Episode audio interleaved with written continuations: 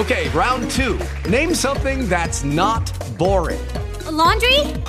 Ooh, a book club. Computer solitaire, huh? Ah, oh, sorry, we were looking for Chumba Casino. That's right. ChumbaCasino.com has over 100 casino style games. Join today and play for free for your chance to redeem some serious prizes. ChumbaCasino.com. No purchase necessary. Full prohibited by law. 18 plus terms and conditions apply. See website for details. Hello, it is Ryan, and we could all use an extra bright spot in our day, couldn't we? Just to make up for things like sitting in traffic, doing the dishes, counting your steps, you know, all the mundane stuff. That is why I'm such a big fan of Chumba Casino. Chumba Casino has all your favorite social casino style games that you can play for free anytime, anywhere with daily bonuses. That should brighten your day a little. Actually, a lot. So sign up now at ChumbaCasino.com. That's ChumbaCasino.com. No purchase necessary. VGW. Void were prohibited by law. See terms and conditions. 18 plus. Explicit content is found in this episode, so listener discretion is advised. Welcome back to the True Crime Fan Club podcast. I'm your host, Lanie. The murder of an entire family is an incredible tragedy. But when no apparent motive exists and the case remains unsolved, it's a double tragedy. Today's episode is about a case that is 55 years old with no arrests made and very few clues to go on. These murders are plagued with more questions than answers. Okay, on to the show.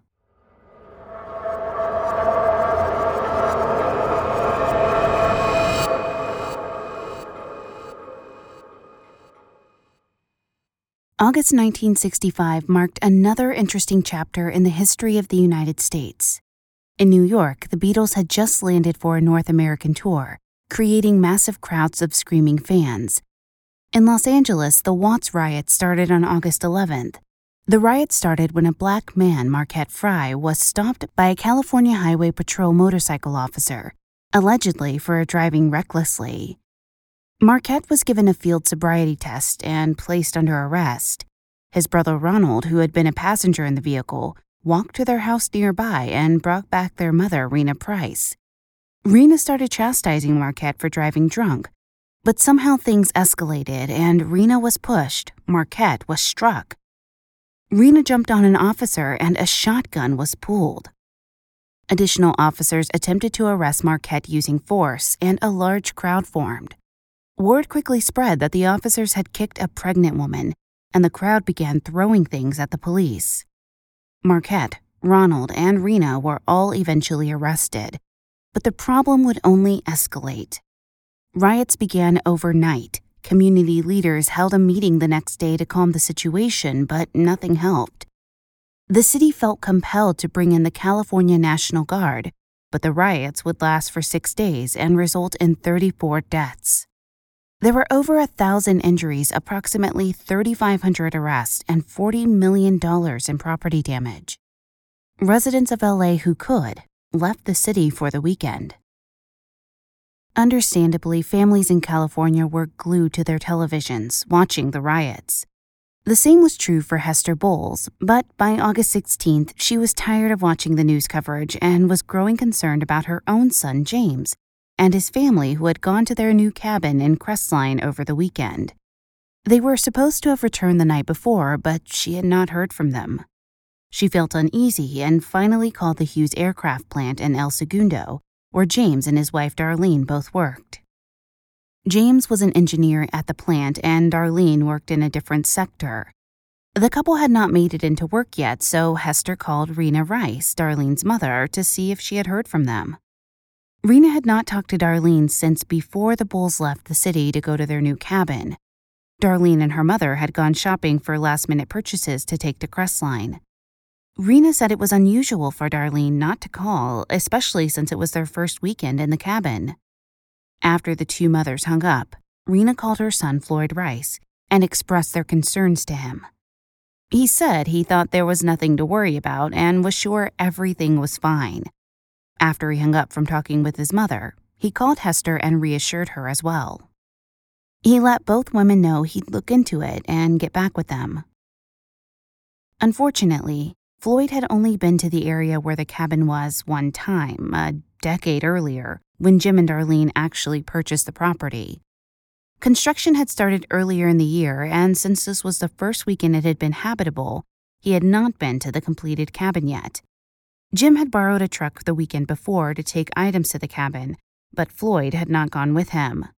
Floyd decided to call the contractor who had built the cabin and ask if someone in the office could go by, since the Boles did not have a phone at the cabin yet.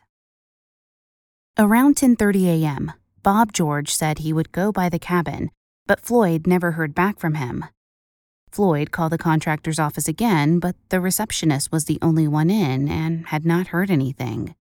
Floyd then contacted the San Bernardino Sheriff's Department to ask if they could make contact with the cabin. The sheriff's department said yes, but they would have to contact the Crestline substation, which could take a while due to the limited number of personnel available. By this time, Floyd had become extremely frustrated with the lack of information about his family. One of his employees, John Wilcoxon, suggested they go to the cabin and check things out themselves. Floyd said he did not know where the cabin was, but John said they could get directions once they got to Crestline. They arrived in Crestline around 4:15 p.m. and stopped at several places for directions. They finally arrived at the cabin at around 5 p.m.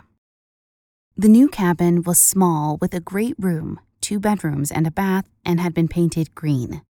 Floyd did not see either of the family vehicles, a red Dodge or a white Mercury Comet. The cabin had a small paved driveway which Floyd parked on. Then the two men walked up the dirt drive to the large porch that ran along the entire front of the cabin. They looked inside the window and saw the family dachshund, Barbara, on the couch, covered in blood. Shocked, Floyd went to the front door and found it unlocked. John suggested they leave and go to the sheriff's substation, but Floyd wanted to go ahead and go inside. He was nervous as he entered the cabin and saw no one in the great room. He walked towards the bedroom, but before he made it, he could see bodies through the open doorway. Horrified, he recognized his brother in law, Jim, his sister, Darlene, and one of the boys, presumably Bobby, the 13 year old. Jim was on the floor in front of the closet where the sliding door had been completely knocked off its tracks. Darlene was in the closet, and although he wasn't seen at first, she was lying on top of the younger son, Tommy. Floyd ran back to John and said, They're in there. They're all dead. The two men raced to the Crestline substation, arriving there around 5:10 p.m. Sergeant Warner, the duty officer, called headquarters and spoke to Sergeant Patterson, homicide detail. He asked Patterson to have detectives Charles Callahan and Charles Rex stand by. Sergeant Warner then notified all units by radio to be on the lookout for the two vehicles registered to the Boles. After doing all of this, he went to the Boles cabin around 5:30 p.m. Floyd and John went with him.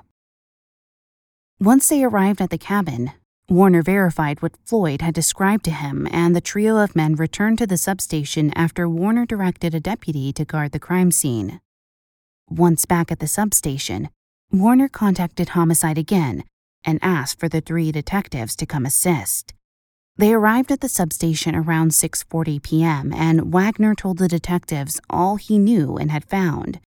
The men, including Floyd and John, went to the cabin.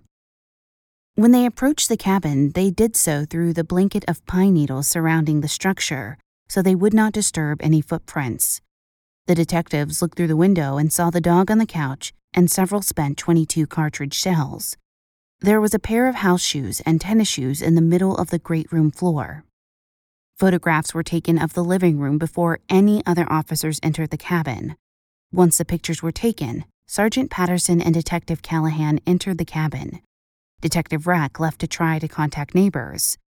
They noted blood spatter all over the living room area, across the fireplace, the coffee table, and the dinette set in the kitchen, on the way to the bedroom where Floyd had seen his sister and her family. Jim was in a prone position on his back, with his son Bobby slouched against the wall behind him. Darlene was in the closet in a crouched position, apparently trying to shield Tommy. The victims were fully clothed. There were 35 shell casings found throughout the cabin. 30 of these were found in the bedroom with the victims. No weapon was discovered. It appeared that a knife had been wiped off on the foot of the bedspread based on the blood smears. there were several footprints close to Jim's feet.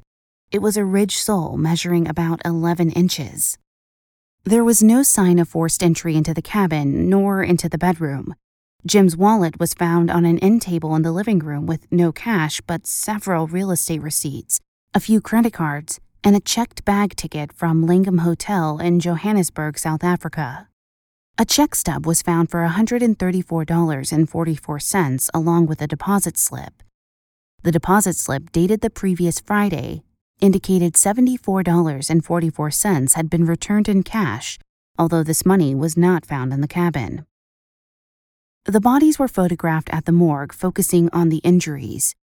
James had sustained injuries to his lower right leg and his left knee, as well as multiple injuries in the chest and head. Darlene had injuries to the right side of her face, right ear, and shoulder, as well as multiple injuries to her arms and chest. Bobby sustained multiple injuries to the back of his neck and head, as well as to his upper body. Tommy had multiple to the top of his head, chest, and arms.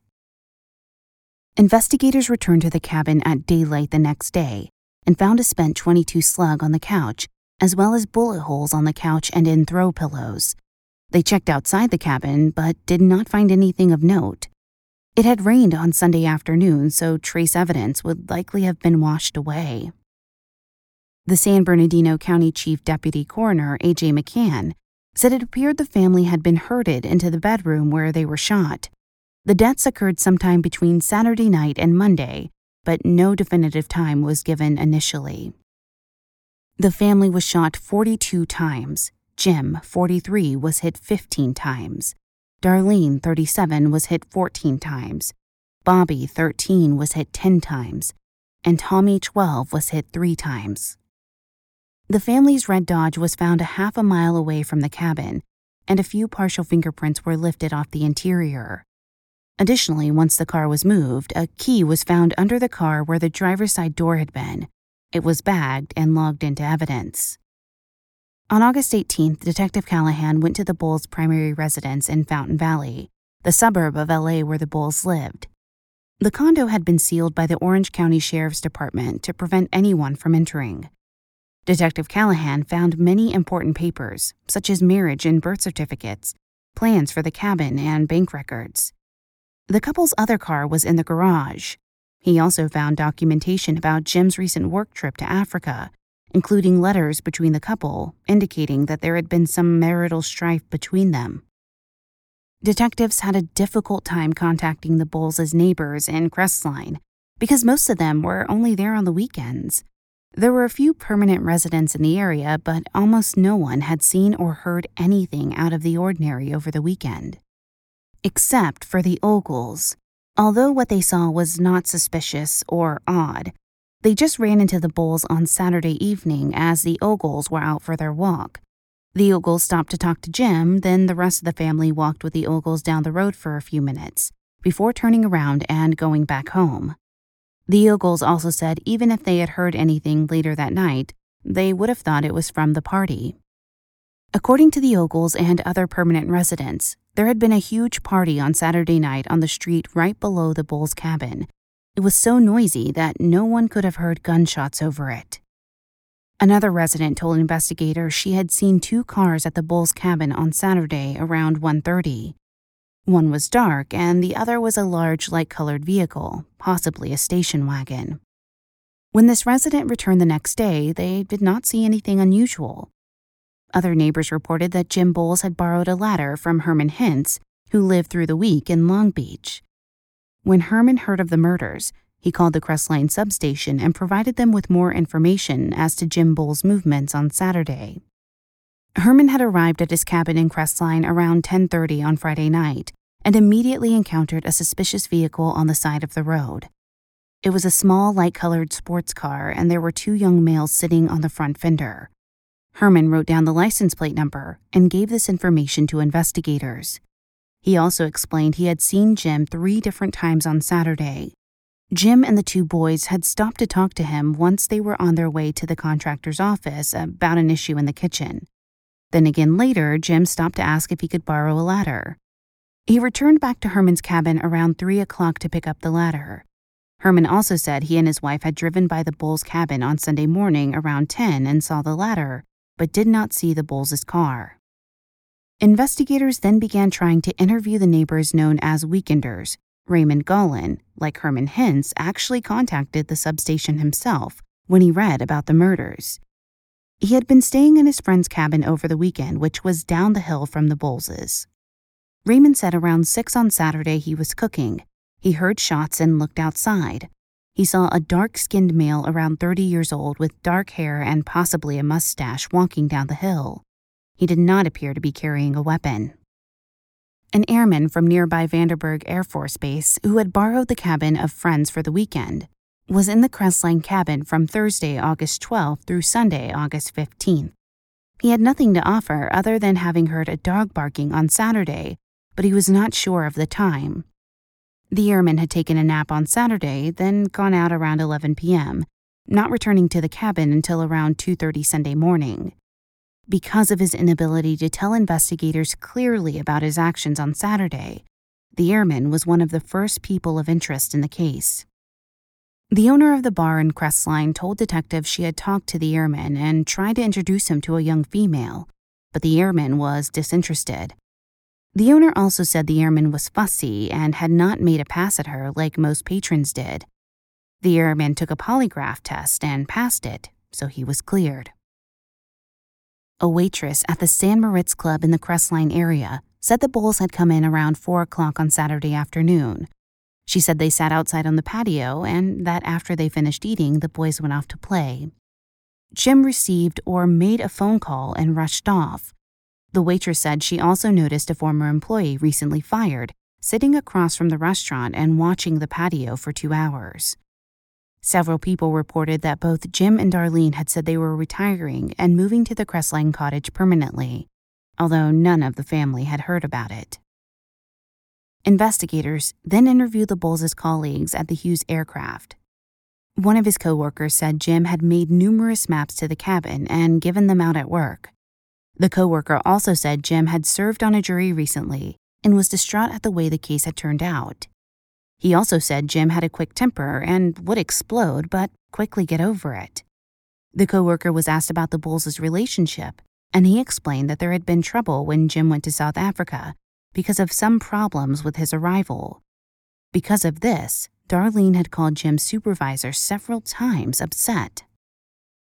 Investigators found out Darlene had been married previously, and rumor had it that her ex husband had been in prison for 15 years. They also found out Darlene was very flirty, and while Jim was in South Africa, one family had invited her over to eat, but at the last minute she canceled because she had a date. A member of the Hughes bowling team, which Darlene was also on, said Darlene had told him before her death that her ex husband had contacted her, wanting to borrow money. She told her bowling partners she did not have any money to loan because all of their funds were tied up in the cabin and their condo. Two people interviewed said Darlene had fears about going to the cabin, believing if they went to the cabin, they would never return. Darlene's bowling partner also admitted that he and Darlene were very close. He had gone out for beers three times over the summer, and their relationship had progressed to being sexual. After participating in a polygraph exam, he was cleared of the murders, but showed deception when asked if he was intimate with Darlene. Many of those interviewed said the dog was not friendly and could be vicious. One of their neighbors at the condo had watched Barbara chase another neighbor through the courtyard and back to his condo. Another neighbor who had lived by the Boles for years said they went to bed between 9 and 10 every night, so if they were fully dressed, they would have been killed before this time.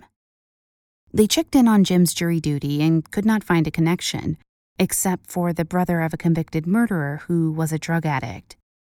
Darlene's other brother, Clifford Rice, was also considered a person of interest because of the rumor he had asked Darlene for money. There was no evidence to indicate he had committed the murder, so he was cleared.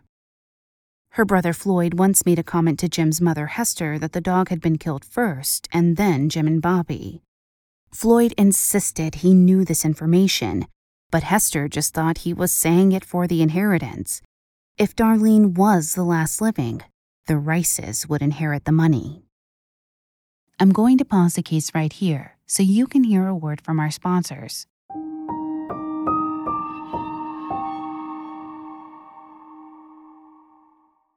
Medterra is one of the leading CBD brands in the industry with a full line of functional CBD products.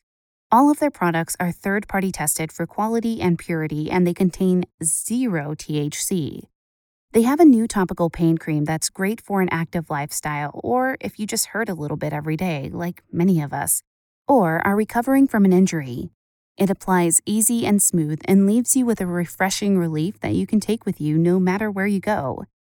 They sent me some of this a few weeks ago, and I gave it to my grandmother who has arthritis. She had been experiencing some periodic pain that she often gets, and especially in her hip area. So I grabbed the new pain cream and I rubbed it all over her leg and even on her hands. And she said that it almost worked instantly and it lasted for a few hours. The product has allowed her to address her pain in a way that she hasn't been able to before without having to take any medication. I personally like the nice smell, how instant and cooling it feels. I've used it on my hands for my arthritis, and really Medterra's dedication to quality. I've recommended it to people like my mom, my dad, and my brother who all deal with lingering pain or soreness. Visit medterracbd.com and enter code TCFC at checkout to receive 20% off. That's medterracbd.com and enter code TCFC at checkout to receive 20% off. With the Lucky Land slots, you can get lucky just about anywhere. This is your captain speaking. Uh, we've got clear runway and the weather's fine, but we're just going to circle up here a while and uh, get lucky. No, no, nothing like that. It's just these cash prizes add up quick. So I suggest you sit back, keep your tray table upright, and start getting lucky. Play for free at LuckyLandSlots.com. Are you feeling lucky? No purchase necessary. Void where prohibited by law. 18 plus terms and conditions apply. See website for details.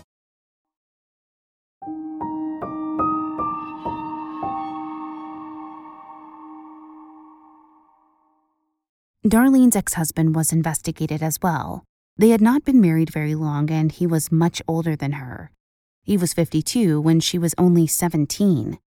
He said once they were married and began sharing a residence together, she acted like a child. The marriage was annulled, and there did not appear to be any ill will between the two. Of course, in an investigation of this type, the investigators received some rather interesting phone calls. Detective Callahan received information from a psychic that the man who had committed the murders had red hair and threw the weapon into a well northeast of the cabin. Another person called to give Detective Callahan astrological information about Jim and Darlene.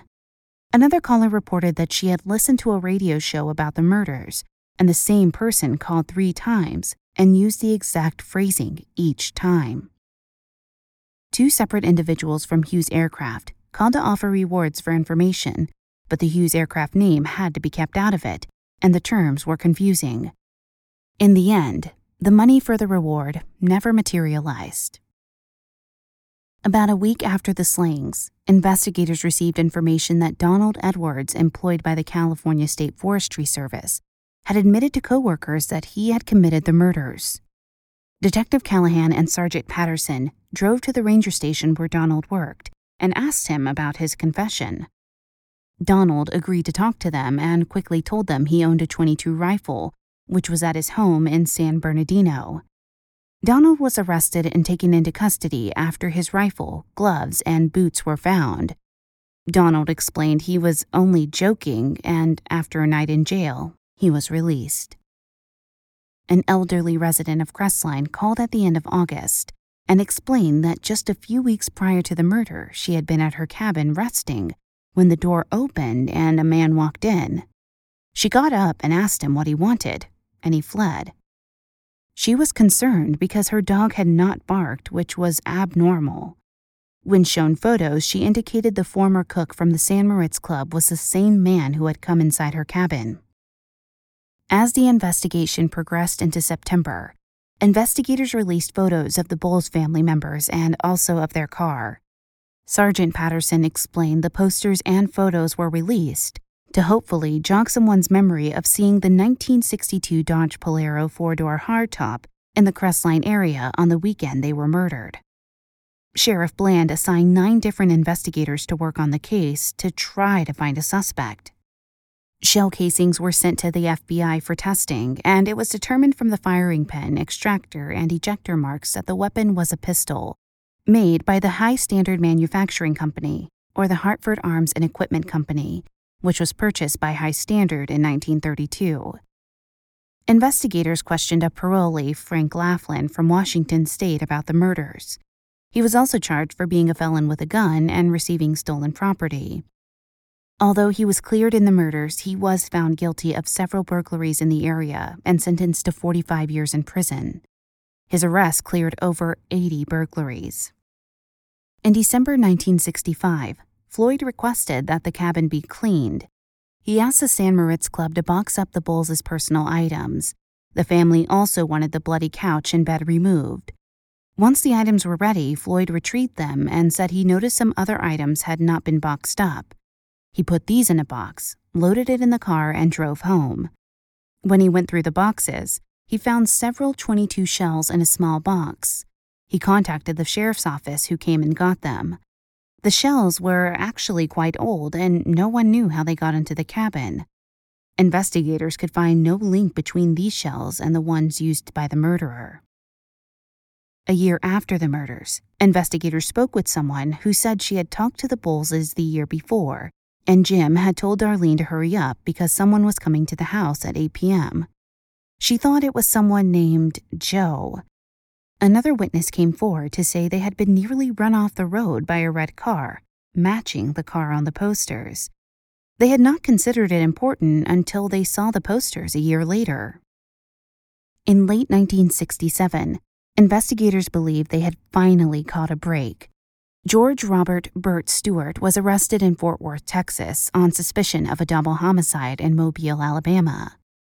Burt had been in a mental institution previously, and between July 1965 and February 1966, he had been working at a church camp in Twin Peaks, just a few miles from the Boles cabin. He was 26 years old at the time of the murders, and people at the camp said he needed to be watched at all times. The Reverend who ran the camp said Bert liked to take walks in the woods and liked to play with the kids in the camp. One man said he had to tell Bert to stay away from his kids. People said Bert had two pairs of shoes, one with rippled soles. When found, the soles were worn down, but investigators concluded that the passage of time had caused this. Further investigation revealed that camp had been canceled the weekend of August 13 through the 15th, 1965, and Burt would have had the weekend free. Additionally, no one was in the camp that weekend. Burt was charged with the murders of two young boys in Mobile, Alabama. After his arrest in Texas, investigators from California flew to Texas and interviewed him. While being questioned, Burt admitted to sexual assault on the two boys in Mobile, but denied any involvement with the Boles' murders. A polygraph examination was conducted, and several areas of deception were found in Burt's answers, notably involving the key being thrown under the Boles' car where it was found. Investigators concluded that Burt was their suspect, but had no evidence linking him to the slayings. Another mystery in this case is that even though the cabin had been locked for months after the massacre, someone had entered the cabin on numerous occasions. It has been 55 years since these brutal murders, with no new leads and no arrests. No obituaries were found for any of the surviving family members, such as Darlene's brothers or the couple's mothers. Several sources were used for this episode, but the primary document was An Unsolved Mountain Murder Mystery by Robert Bahnsen, published January 28, 2004, in the Mountain News. If you have any information on these murders, please contact the San Bernardino County Sheriff's Department. Okay, fan club members, as I conclude this episode, my one question to you is How will you sleep tonight? Thank you for listening. If you enjoyed this episode, please leave a positive review and rating on Apple Podcast or your podcast player of choice. It really does help. You can find us on most social media platforms Twitter at TCFCPod facebook.com slash TCFC podcast, Instagram at True Crime Fan Club Pod, and of course, our website is truecrimefanclub.com. If you have an episode request, send us an email, tcfcpod at gmail.com. This episode was written and researched by Susie St. John, with additional research done by Brittany Martinez. Content editing by Brittany Martinez. Produced by the best in the business, Nico at We Talk of Dreams. Check him out on Twitter at We Talk of Dreams or WeTalkOfDreams.com.